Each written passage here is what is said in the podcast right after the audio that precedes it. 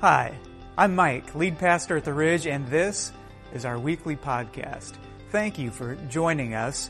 Our desire is for you to grow in relationship with God, connect with others, and to experience God's purpose for life by adding value to the life of another. I hope that this message will build your faith and encourage you as we seek to grow together in God's Word. Enjoy today's message. Well, one of the wonderful gifts of uh, the Gospels in the New Testament, Matthew, Mark, Luke, and John, is that they give us encounters of uh, Jesus with certain individuals, and it's easy to kind of overlook these. Um, Jesus, you know, the Maker of heaven and earth, walking uh, in these towns and villages and suddenly has these kind of one-on-one conversations, and most of them very public, uh, like this one today that we're going to look at, and uh, interaction between Jesus and a young man, and we don't actually know a whole lot about him. Uh, he, uh, this story is featured in actually three of the four gospels, and so as I was preparing this message, it felt like each one kind of shed a different light on this story. But this young man, he is young, he's rich, um, he has a lot of possessions, and he also holds quite a bit of authority. And so uh, I want you to, to think of him uh, uh, as being quite well known. I imagine to the people that were listening to Jesus and following after him in this crowd that they would have known who the, this young man was. And so, as we jump into Luke 18, uh, verses 18 to 27, uh, particularly in the, in the stories with Jesus, uh, the fun thing is that you can kind of get yourself into the story. So I want you to imagine that you are part of this crowd that you're following after Jesus and um, listening to his teaching. And then all of a sudden this happens. There is a young man who comes forward and he says, good teacher, what must I do to inherit eternal life? Jesus turns and, and looks at him and says, why do you call me good? Jesus answered. No one is good except God alone. You know the commandments. You shall not commit adultery. You shall not murder. You shall not steal. You shall not give false testimony. And honor your father and mother. All these I've kept since I was a boy, he said. And when Jesus heard this, he said to him, You still lack one thing. Sell everything you have Give it to the poor, and you will have treasure in heaven. And then come, follow me. When he heard this, he became very sad because he was very wealthy. Jesus looked at him and said, How hard it is for the rich to enter the kingdom of God. Indeed, it's easier for a camel to go through the eye of a needle than for someone who is rich to enter the kingdom of God. And those who heard him asked, well, who then can be saved? Jesus replied, what's impossible with man is possible with God. When I was growing up, uh, cereal companies were a lot more generous than they are today. I don't know if it was the case here in the States, but when I was growing up, you would get free stuff. Uh, so like you get a book or like a small toy or like a puzzle uh, of some description. Did they have that here? Is that, was that? Yes. And so um, one of the cereals I remember growing up was uh, one called Sugar Puffs. And um, yes, and the the thing I liked about this one, they had really cool toys, and two, there was just a, an honorable honesty in the name of the cereal that I, you know, I mean, so so often uh, as parents, you're walking through the aisle. It's basically like being in a candy store. Uh, but here we have sugar puffs and this, uh, and I don't know what kind of character that is, but um, you can make up your mind. But anyway, they had these really cool like puzzle things, and so here's the the the the, the thing. I didn't like the cereal, but I really loved the puzzles.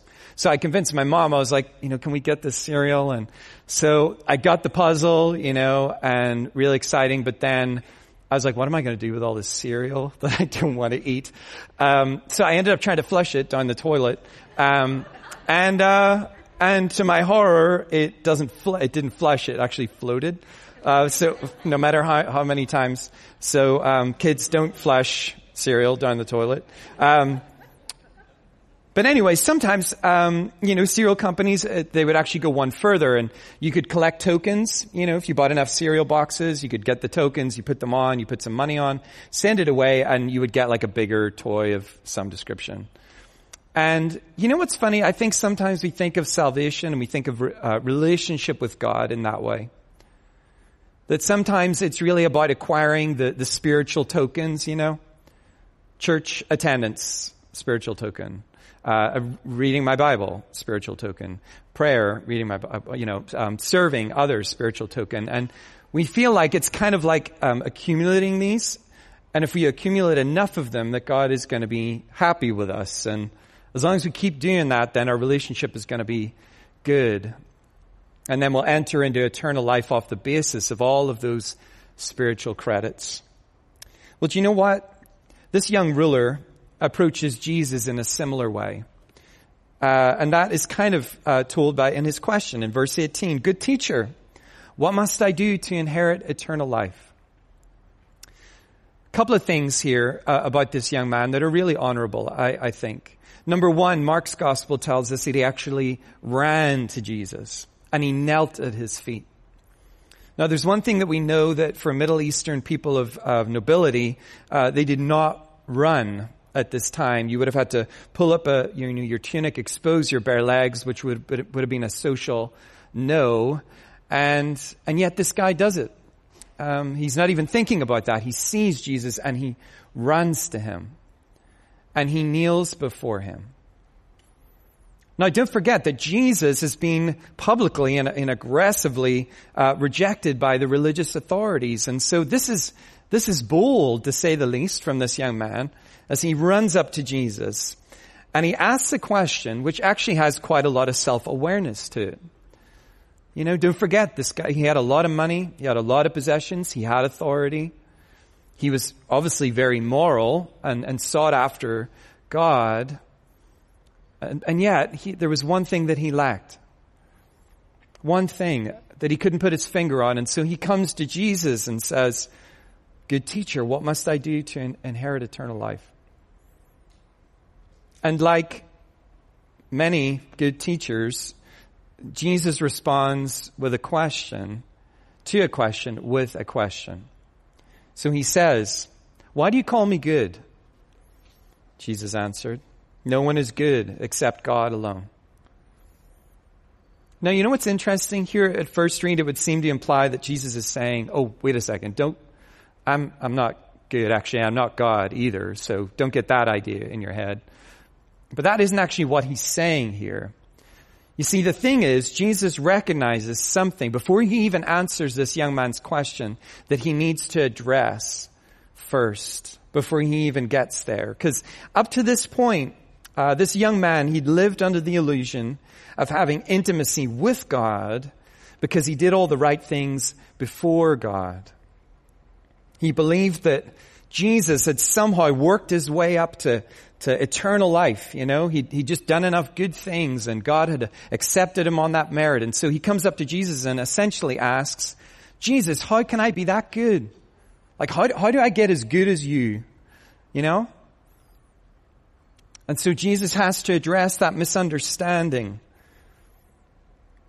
The misunderstanding that somehow works accumulation leads to soul salvation and that somehow this young man was just lacking that extra credit to push him over the edge. And you know what, guys? It's really easy to fall into this way of thinking in our relationship with God um, because we live in a transactional world. You know, um, as they say, you know, there's no such thing as a free lunch. Uh, and I see this most uh, comically in uh, a couple areas. One, I mean, how many people remember when bags were free, like traveling? you know, you pay for your flight and you're like, great, you know, we're done, and then you actually it's not the end of the story anymore. But you know what's even funnier? Like I feel like when I pull up to a gas station and I just want to top up my tires, and uh, they want me to pay for air. You know, I'm like, paying for air? Like what in the world? We had a gas station in Virginia that was like this that required four quarters you know, you would go up and put your quarters in, and then uh, the last one dropped, and you had like 10.5 seconds to essentially get around your car. I think it was actually just a humorous thing that the gas attendants, you know, that the gas station were doing, just to see people scramble around their, their car. Um, but sometimes we can, we can draw that kind of way of thinking into our relationship with God. You know? If I just put enough of those spiritual tokens in, then, you know, we're good. Like, I, And then we have a day that is not the case. And we feel suddenly that our relationship with God is kind of falling apart. So if we're not careful, we can make it into a transactional relationship where it's faith in Jesus plus all these other things. And as we look at the apostle Paul and a lot of the ministry that he was doing to these fledgling churches, uh, you know, in the New Testament, in the, the, the early church, that was a lot of the thinking that he was really trying to combat that was kind of edging into the church.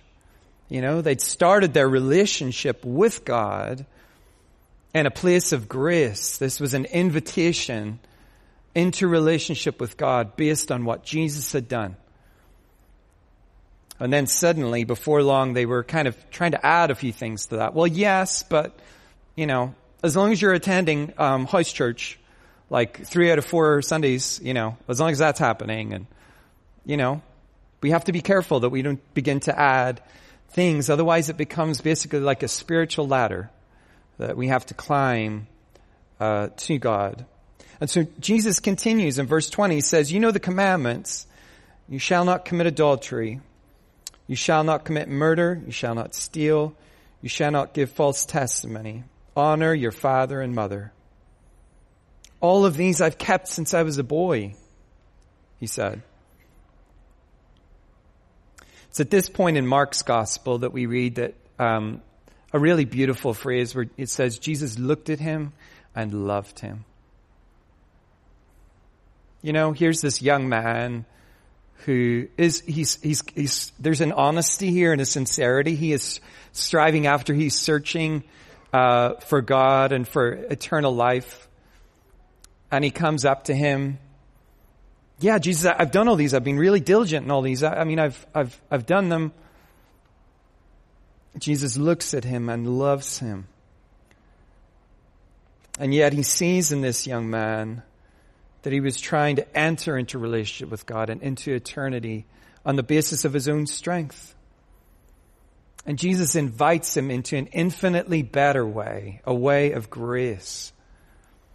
And if we just take a time out for a second, um, sometimes we have to be careful when we're, we're talking about grace and, uh, you know, entering into relationship that it's not about works and uh, we're leaning on the work of Jesus and that is true. But it doesn't mean that we become lazy Christians either. I mean, the apostle Paul talks about, you know, we're running a race here. You know, there's a striving, there's a pursuing after God. There's an energy to it, an effort to it. And uh, the late author, Dallas Willard, he says it really well. He says, grace is not opposed to effort, it's opposed to earning. Grace is not opposed to effort, it's opposed to earning. what does that actually really mean? Well, guys, it means that, you know, attending church, uh, attending your community group, uh, helping with serving projects, um, studying the Bible, talking with God. All of those things shift from becoming those spiritual credits, you know, that we're just trying to please God with somehow and trying to gain His approval and maintain that relationship.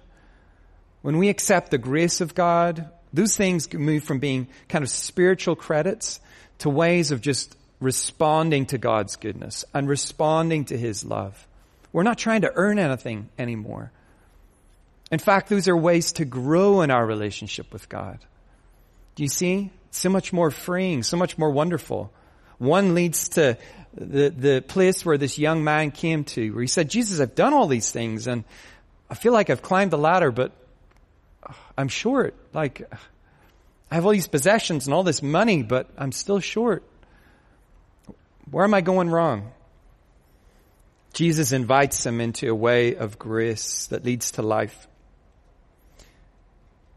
And so here's the, the real moment that the young man's been waiting for. Verse 22. When Jesus heard this, he said to him, you still lack one thing.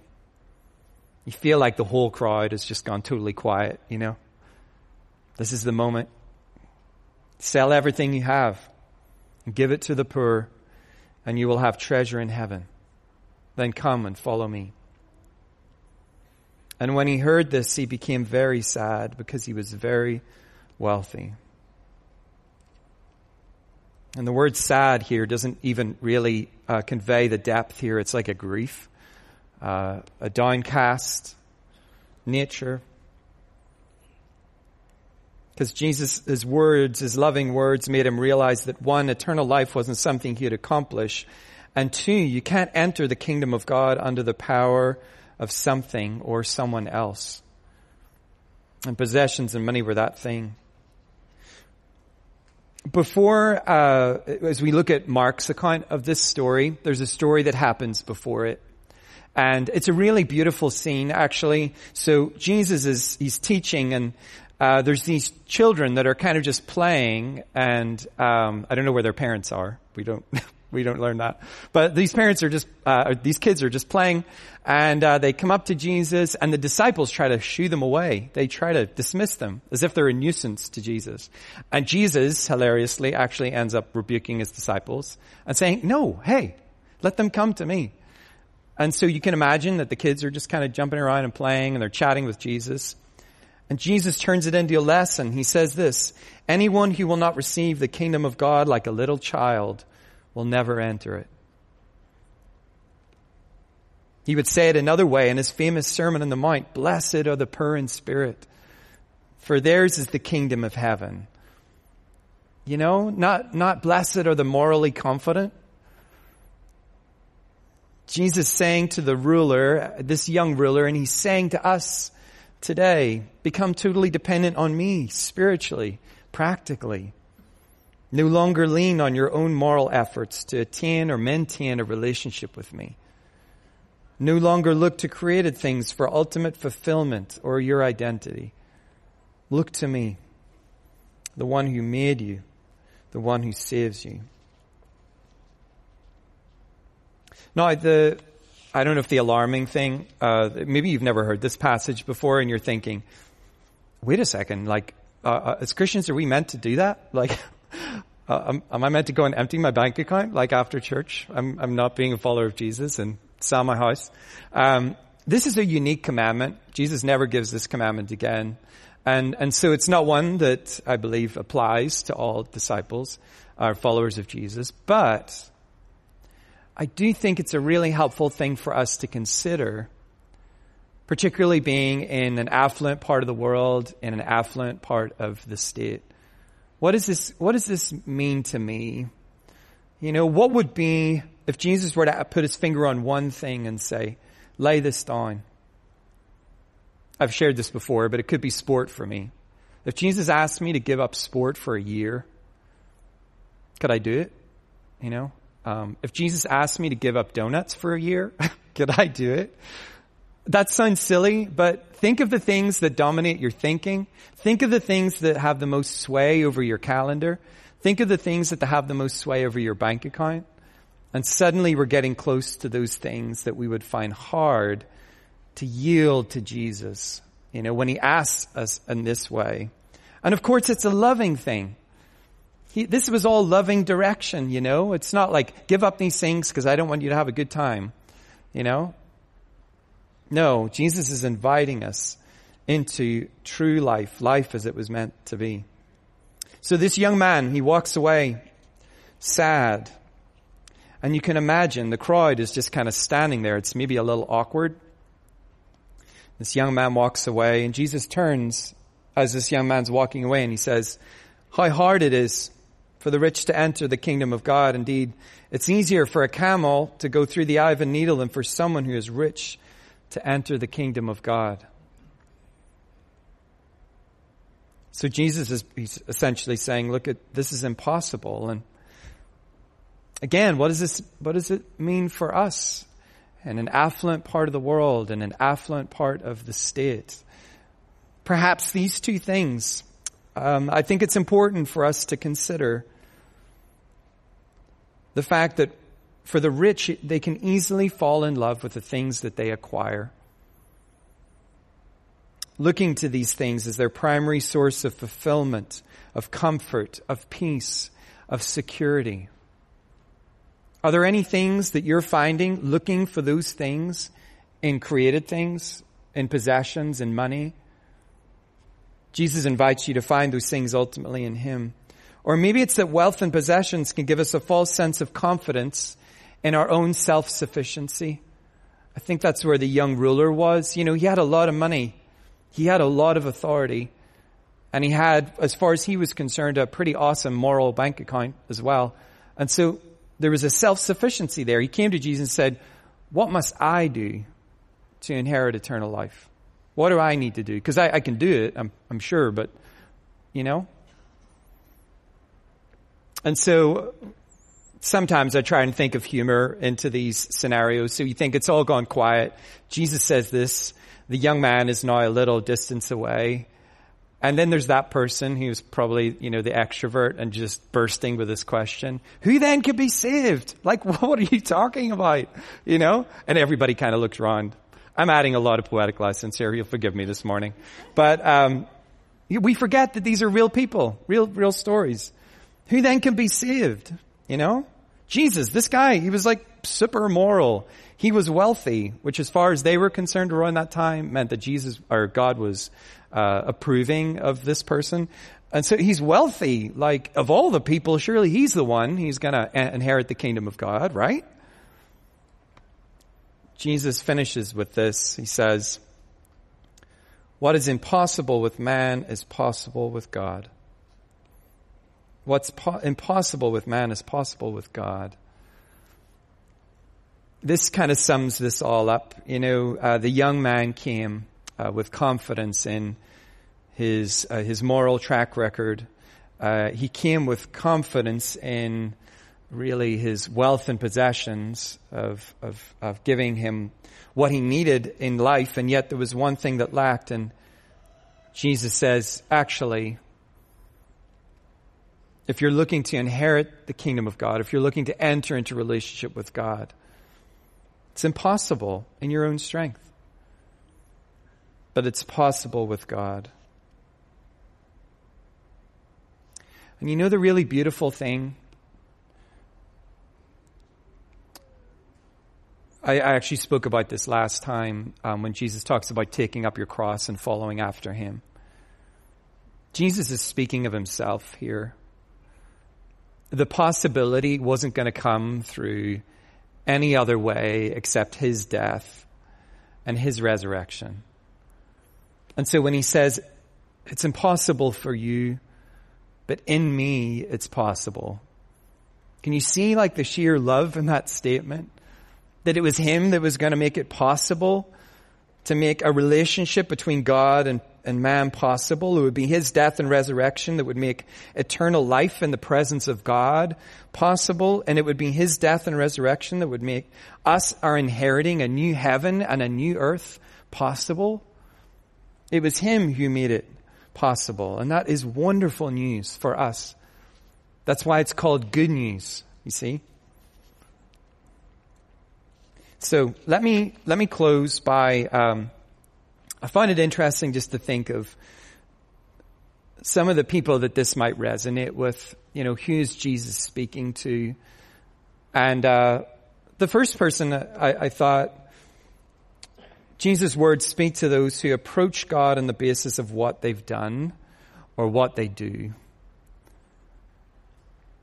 Up to uh, just a few years ago, I think I really leaned into this side of things. Jesus, I, I've attended church since I was a kid. I, uh, I come from a missionary family. My mom and dad have been Christians. I come from a Christian family. I've been involved in Christian ministry for as long as I can remember. I have worked in the church for 10 years. I studied theology at university and Jesus, see like all of these things, like, um, these kind of spiritual credits, surely that means then that I'm accepted by you. And then if I would have a good day on top of all that, then I would really feel like, yeah, I am, you know. But I am no different than the young ruler. Or I was no different than the young ruler who came and said, look, I've got all these things, but I'm missing, I'm missing something. So can you just help me with this extra little piece?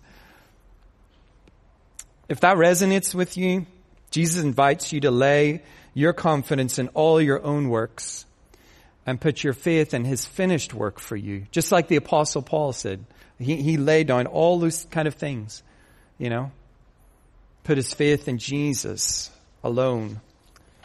The second kind of person that Jesus is speaking to is those who strive to maintain or even attain a relationship with God. Maybe you've been in this situation before. You get up, you get the coffee on, you know, you read a psalm, you feel like God really speaks to you in it. Uh, you get a call from work, uh, you, you, you know, and they've got an issue going on. You solve it within like two minutes, and it's like, man. And then, you know, you're on your way out your driveway, you see that, you know, your neighbor is looking to carry something out. Just, you, you go in and you pick it up and you put it in.